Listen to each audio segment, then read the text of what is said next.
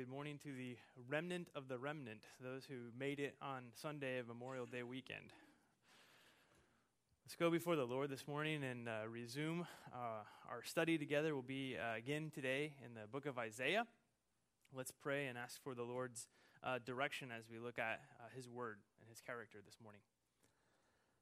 Father God, we thank you for this morning. We thank you um, for your hand in our lives, Lord God, for the ways that you have called us to salvation.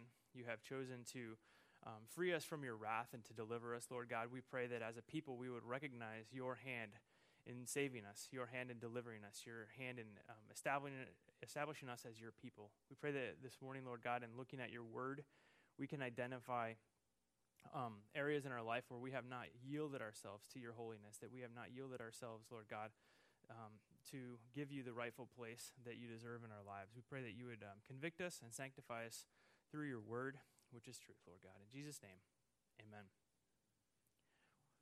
We're going to recap real briefly for those of you who are joining us this week. We're on week three, um, looking at the biblical theology of Babylon.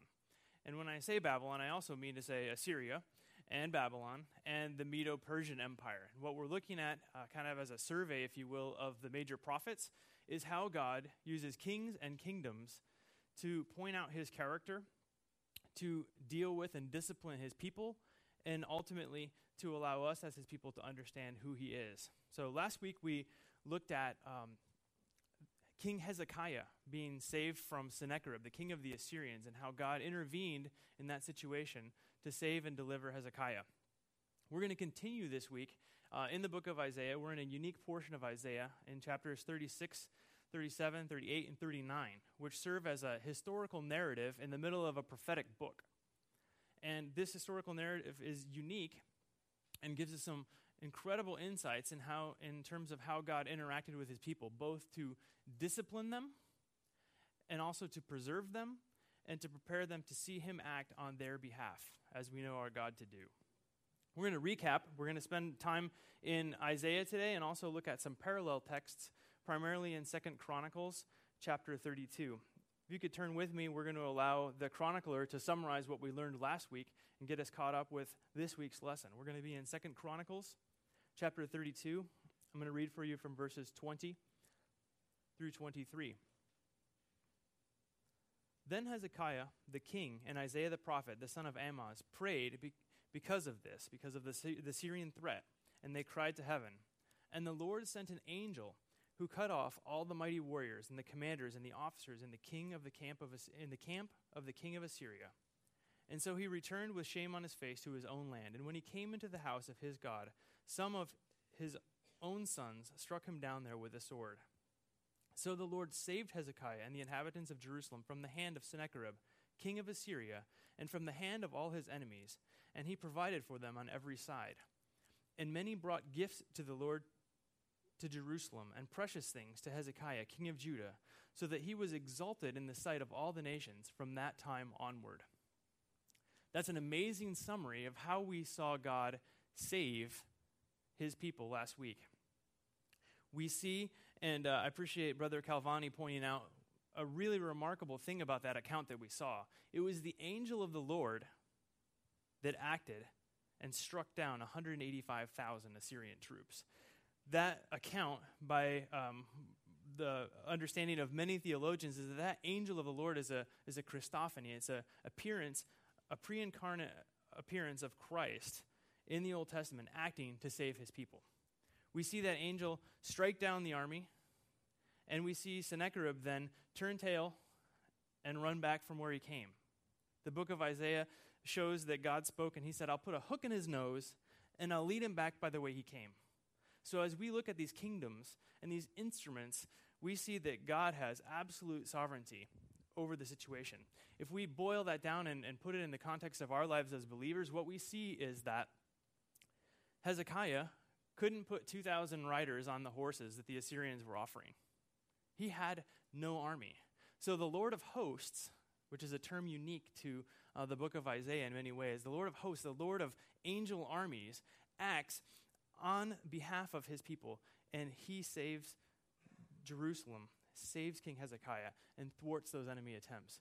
Now remember, and this is really important, that that enemy king was deputized by God to march and take 46 fortified cities. He could take Samaria. He could take Damascus. He could take the, the villages of Judah, but he could not take Jerusalem. And that's a remarkable thing because what we see there is God's salvation. God saved Hezekiah, saved Jerusalem from his own wrath. It was God's wrath that allowed that enemy uh, force to have those military victories. That's important to have in view. God saves us, God saves his people first and foremost from his wrath.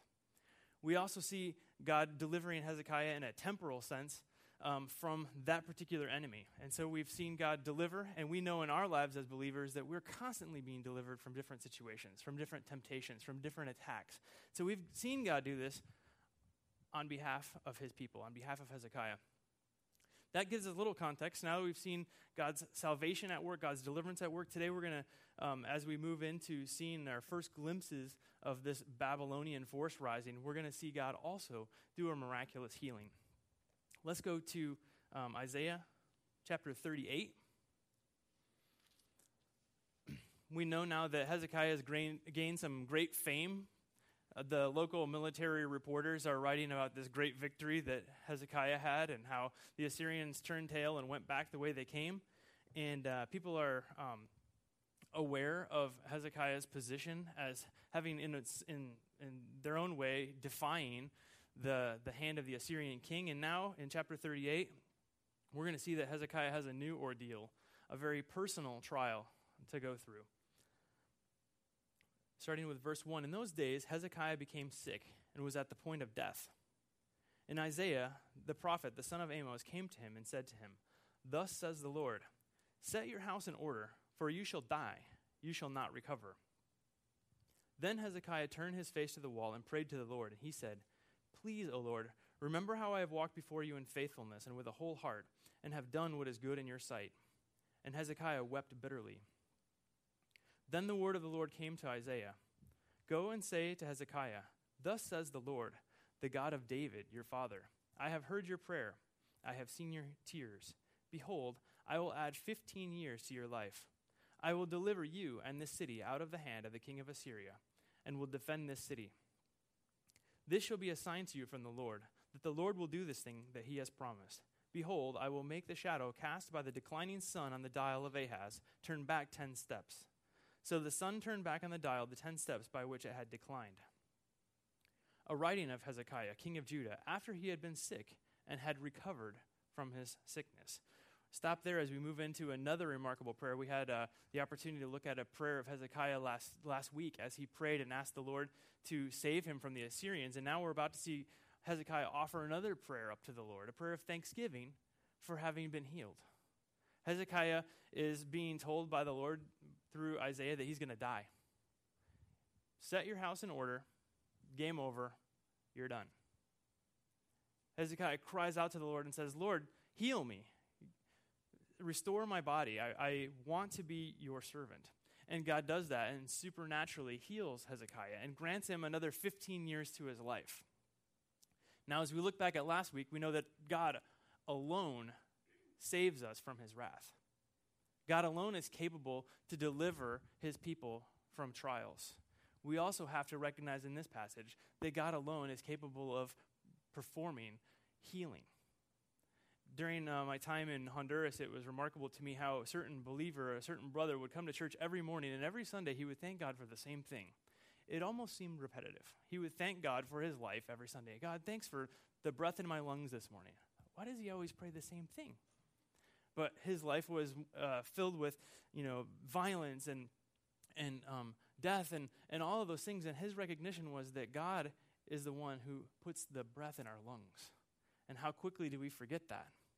So, as Hezekiah prays this prayer, he has in full view that God alone is capable of providing this healing. Let's look at his prayer together. A writing of Hezekiah, king of Judah, after he had been sick and had recovered from his sickness. I said, In the middle of my days I must depart. I am consigned to the gates of Sheol for the rest of my years. I said, I shall not see the Lord, the Lord in the land of the living. I shall look on man no more among the inhabitants of the world. My dwelling is plucked up and removed from me, like a shepherd's tent. Like a weaver, I have rolled up my life. He cuts me off from the loom. From day to night, you bring me to an end. I calmed myself until morning. Like a lion, he breaks all my bones. From day to night, you bring me to an end. Like a swallow or a crane, I chirp.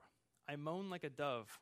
My eyes are weary with looking upward. O Lord, I am, op- I am oppressed. Be my pledge of safety.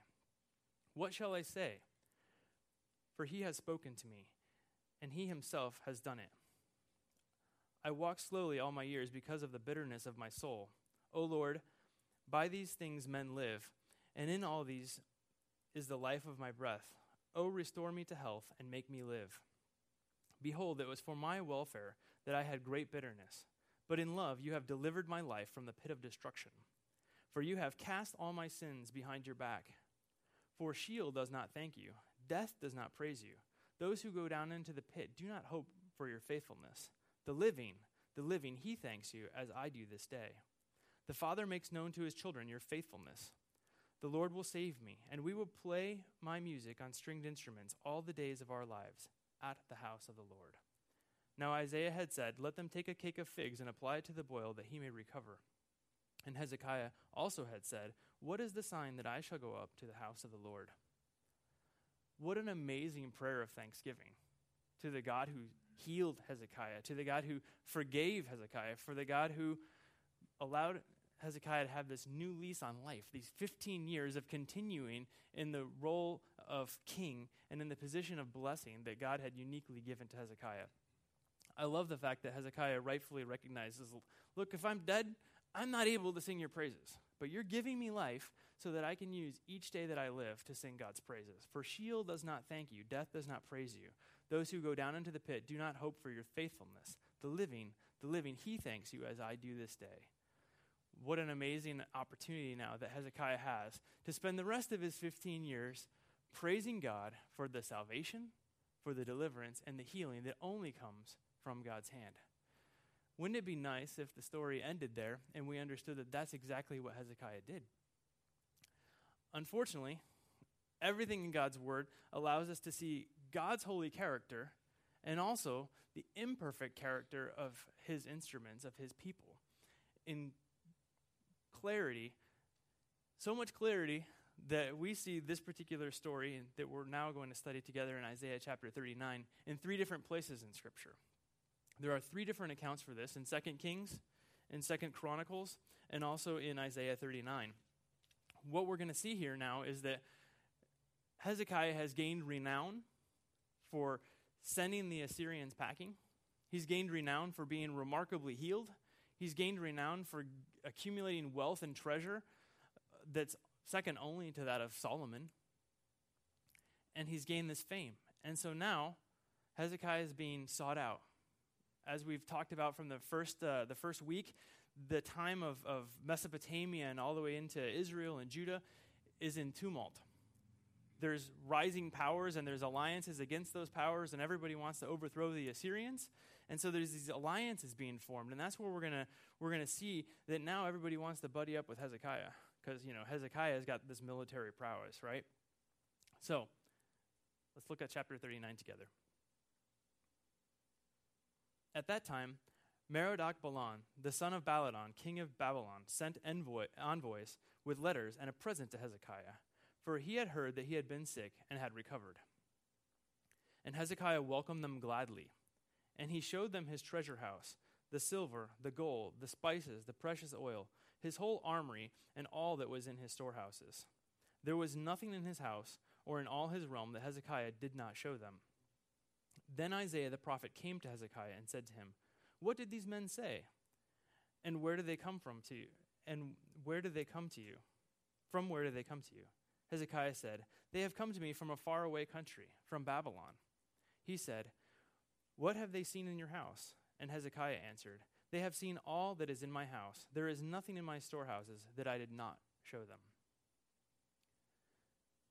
Verse 1 tells us who this visitor is and who's being sent.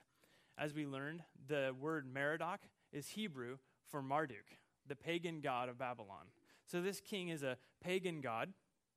History tells us some interesting things about this king of Babylon. He was likely on the throne of Babylon for 11 years he would have been a vassal under the Assyrian Empire, under the Assyrian emperor. So he would have had to pay tribute to keep his chair.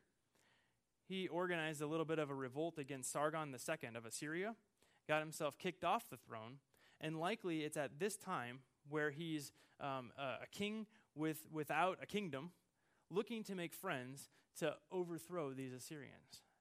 And so he comes under this guise to bring a get well present and a congratulations present to Hezekiah and hear about Hezekiah's victories and to form a bit of an alliance. But of course, with an underlying agenda. And that's what we'll see. And all of this is beginning to see Babylon being built up. And again, for those of you who have the ESV study Bible, there's a comment in here about Babylon, and it's worth looking at. It says Babylon represents everything in this world that is humanly impressive and opposed to God. So it's with that context that this friend, this ally, this king comes to visit Hezekiah.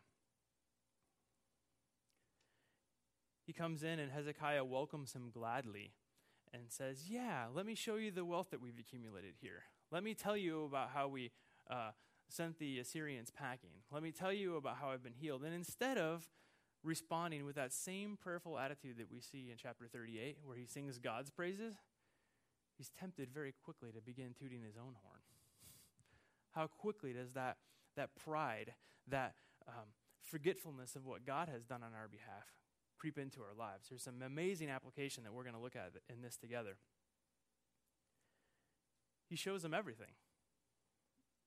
He shows them everything. It's not just he greets them at the door, he lets them in and he shows them all of his treasure, all of his weakness, thinking that this is a friend.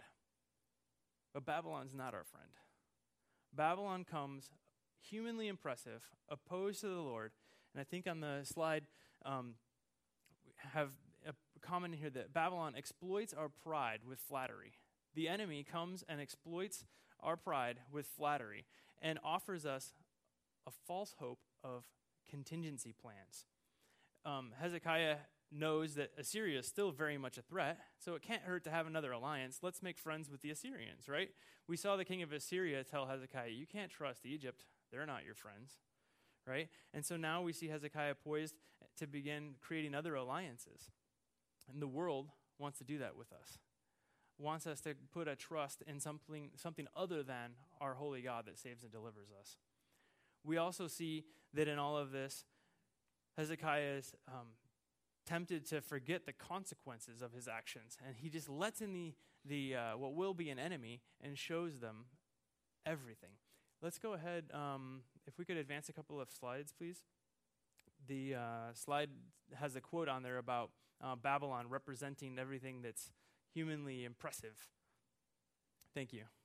Keep that in view. And then actually, let's go back one we're going to continue in um, verse in chapter 39 to, to look at what God is doing and what's the significance of this Babylonian envoy.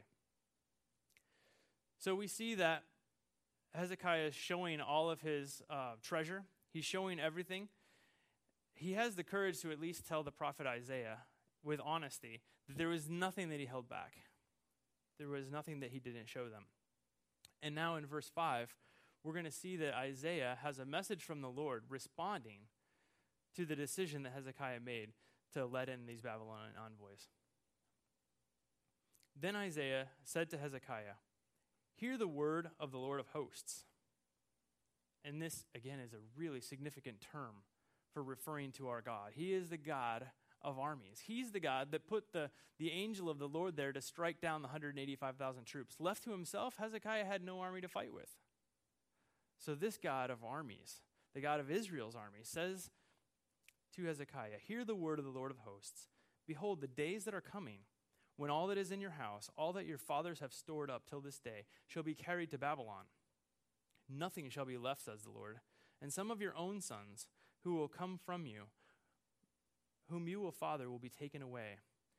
And they shall be eunuchs in the palace of the king of Babylon. Then Hezekiah said to Isaiah, the word of the Lord that you have spoken is good. For he thought, There will be peace and security in my days. Those are strong words from the Lord to Isaiah. The beautiful thing that we see in this in the book of Isaiah is that as we talked about there's a great deal of predictive prophecy in this book. We see God present the Assyrians as a disciplinary force to come against Israel to come against Judah. We see God save from Assyria. We see God bringing uh, up Babylon in power.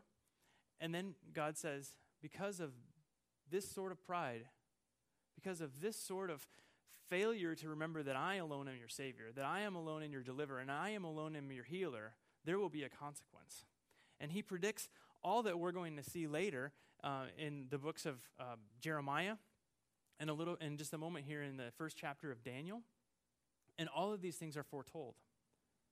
It's amazing that God has allowed all of these things to show his character and to allow us as his people to be fairly warned that we can recognize only God as our Savior, as our deliverer, and as our healer.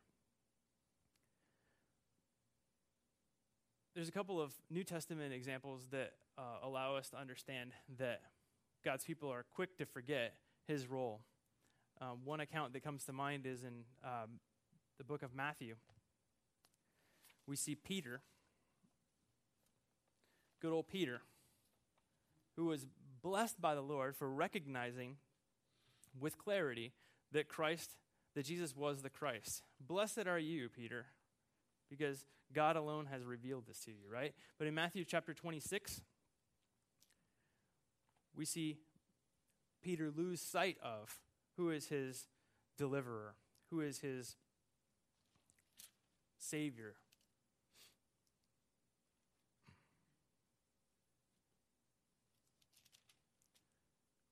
We know that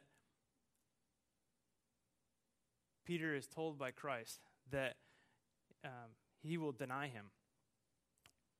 And we know that Peter said, No, no, no, like Hezekiah, I will always sing your praises. I will always stay by your side. Verse 30 of Matthew chapter 26. And when they had sung a hymn, they went out to the Mount of Olives. Then Jesus said to them, You will all fall away because of me this night. For it is written, I will strike the shepherd, and the sheep of the flock will be scattered. But after I am raised up, I will go before you to Galilee. Peter answered him, Though they fall away because of you, though they all fall away because of you, I will never fall away. And Jesus said to him, Truly, I tell you, this very night, before the rooster crows, you will deny me three times. And Peter said to him, Even if I must die with you, I will not deny you. And all the disciples said the same. The response of God's people in quickly forgetting their Savior is so evident in this account.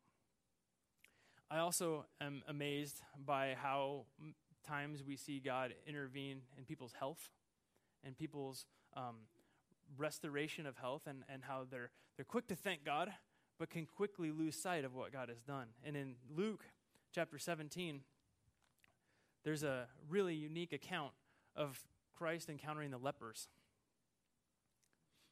Luke chapter 17, verse 11 and through 19.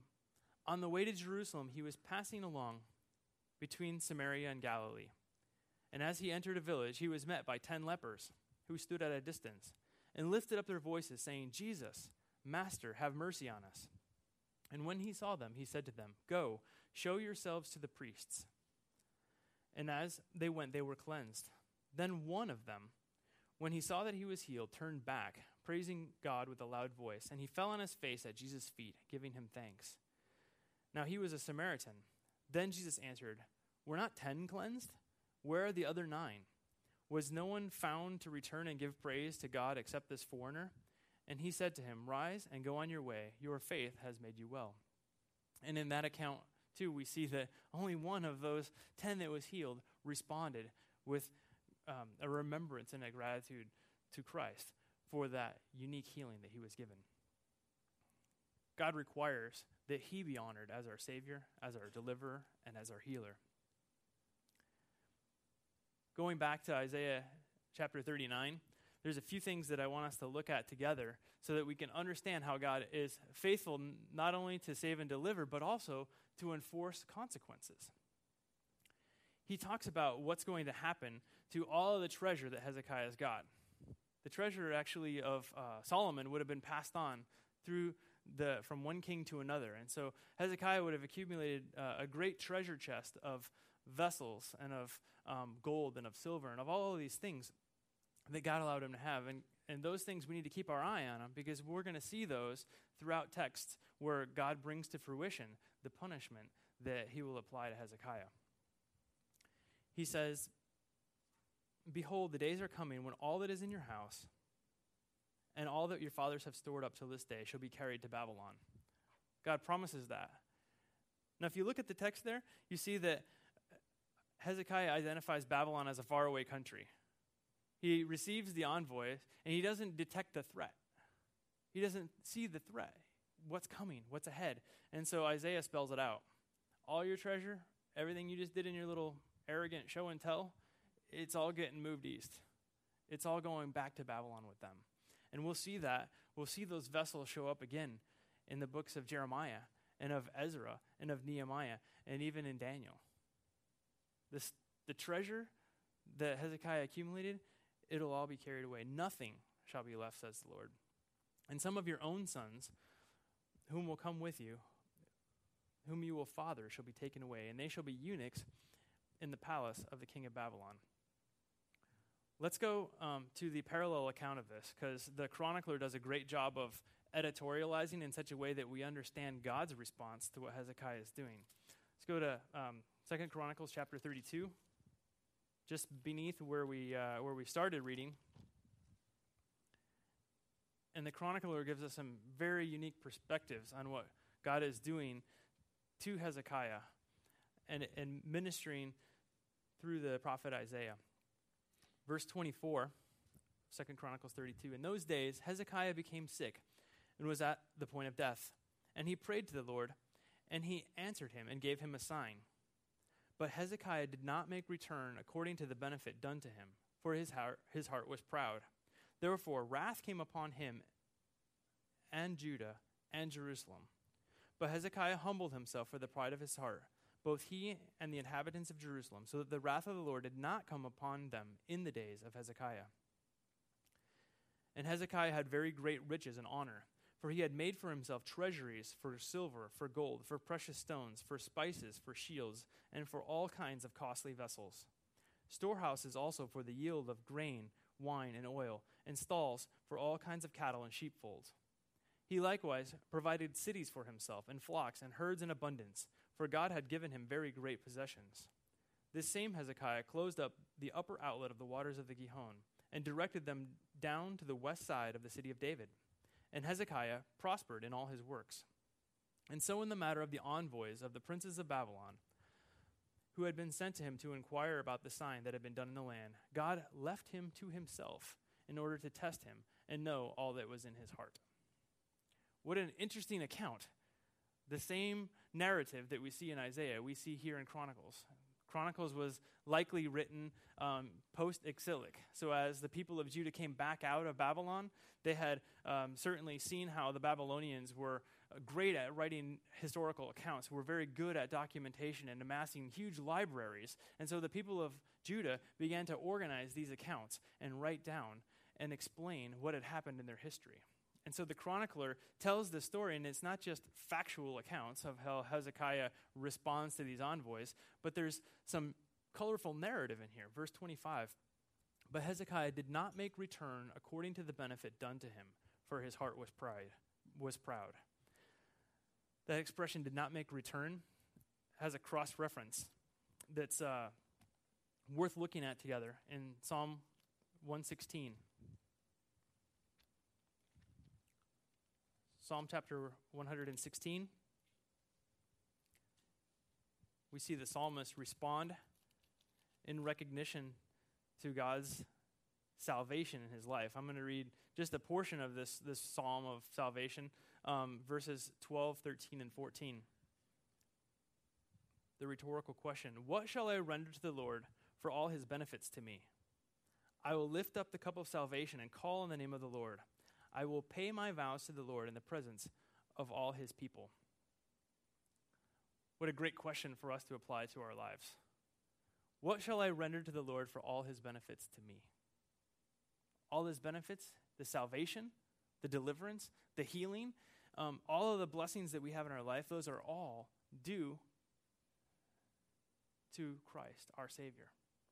And so this question is what shall I render to the Lord for all all the benefits to me. And the cross reference in that text that we just looked at in Second Chronicles was Hezekiah failed to keep that question in mind. He went right past singing God's praises that he said he was going to do the rest of his life, right? And he goes into this pride. Look at that. These people have traveled all this way to hear how great I am. These people have come from a faraway land because they'd like to they'd like to buddy up with me because I've got something to offer. And so God responds to that pride. God responds to that with punishment. If we skip ahead in Second Chronicles chapter 33, verse 31 also gives us some colorful narrative. And so, in the matter of the envoys of the princes of Babylon, who had been sent to him to inquire about the sign that had been done in the land, God left him to himself in order to test him and to know all that was in his heart. This is sanctification.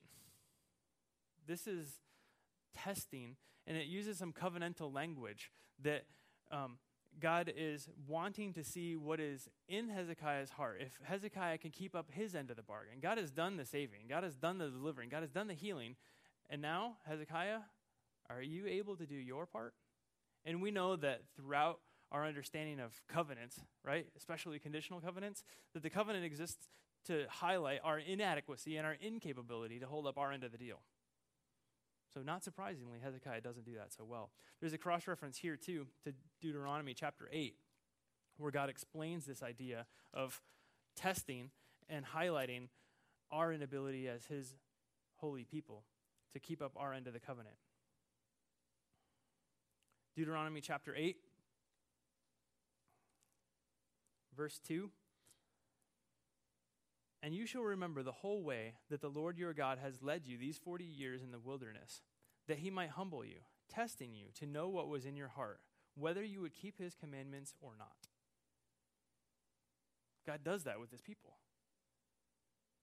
He wants us to recognize his holiness, his supreme capability to save us from his wrath through Jesus Christ. He wants to deliver us from situations. He wants to heal us. And He wants to do all those things for His renown and to show that there's nothing that we can add to that. We know that the salvation that we have through Jesus Christ is through Christ alone. There's nothing we can add to. We know that as a people we have been set apart and that there is nothing that can be done to pluck us from His hand. And so God remarkably uses Hezekiah's life to show that in spite of God keeping his covenant faithfully, his people will continue to fall short and to flounder. God left him to himself in order to test him and to know all that was in his heart. God was gracious, remarkably gracious to Hezekiah, in that the full weight of the consequences of his pride didn't happen during Hezekiah's life.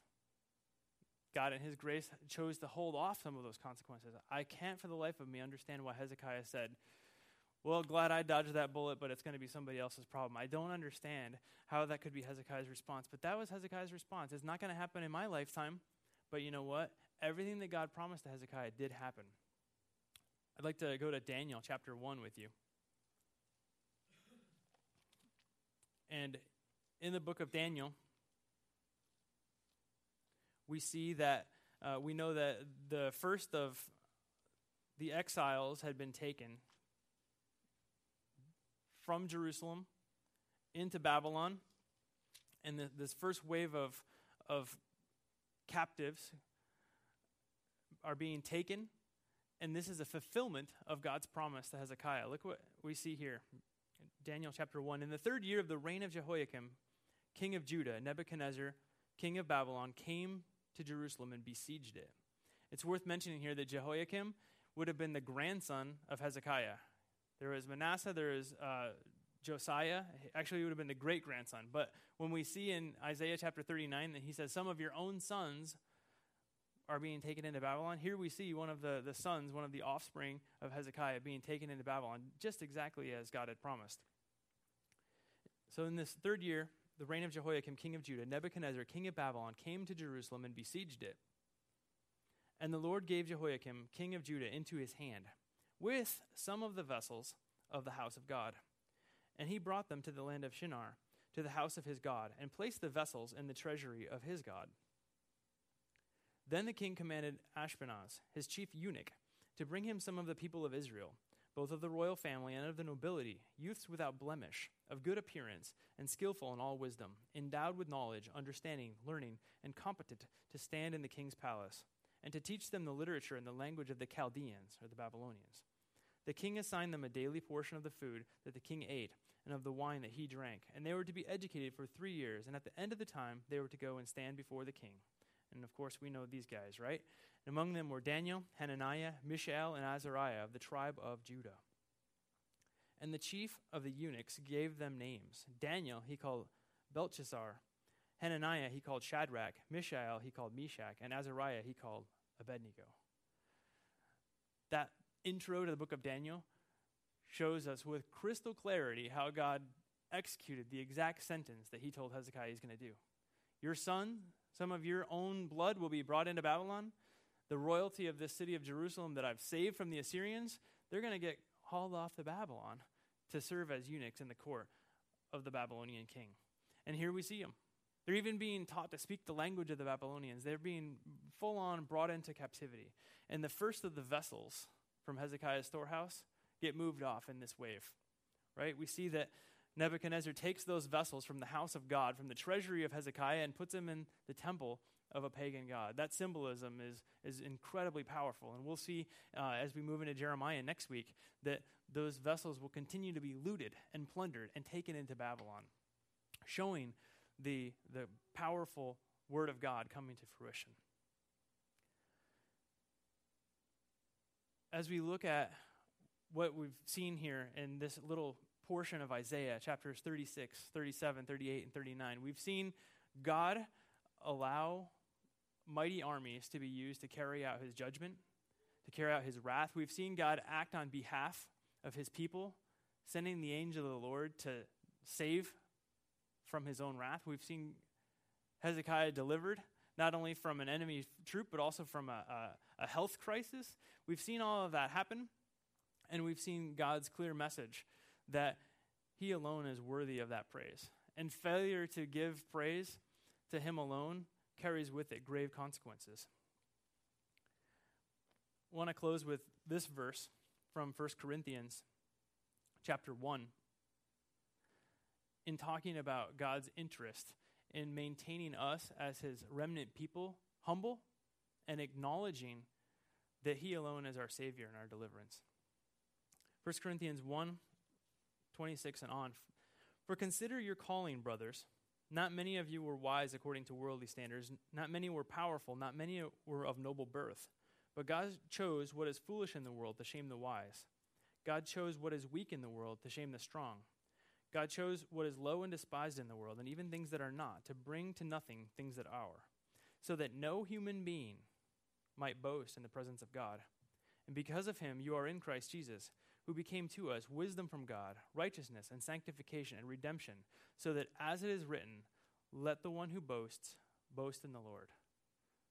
This morning, brothers and sisters, we boast because our Redeemer lives. Our Savior has acted on our behalf and done for us what He alone can do. We add nothing to our salvation, and praise God, He has finished that work of saving His remnant people. Let's close in prayer. Father God, we um, thank you for the vivid detail with which Scripture records you acting for your renown, for your sake. You save for your sake, you deliver for your sake, you heal for your sake, so that we might sing your praises. We pray that the spirit of Hezekiah's prayer might be one that lives in us on a daily basis, that we would desire to be, uh, while you have us here in the land of the living, to sing your praises, to never stop talking about what Jesus has done for us. In those moments when we might be tempted to um, praise our own efforts or to look at what we've accomplished or what we've accumulated, may we be mindful that it is all from your hand and from your hand alone. May we be a people who, when we're visited by envoys of, of the enemy, of the world, Lord God, that our response would not be to flatter ourselves, Lord God, but to, to exalt you and to speak quickly that it is you that have acted on our behalf to, to save us, to forgive us, and to deliver us. In the name of your Son, Jesus, we pray. Amen.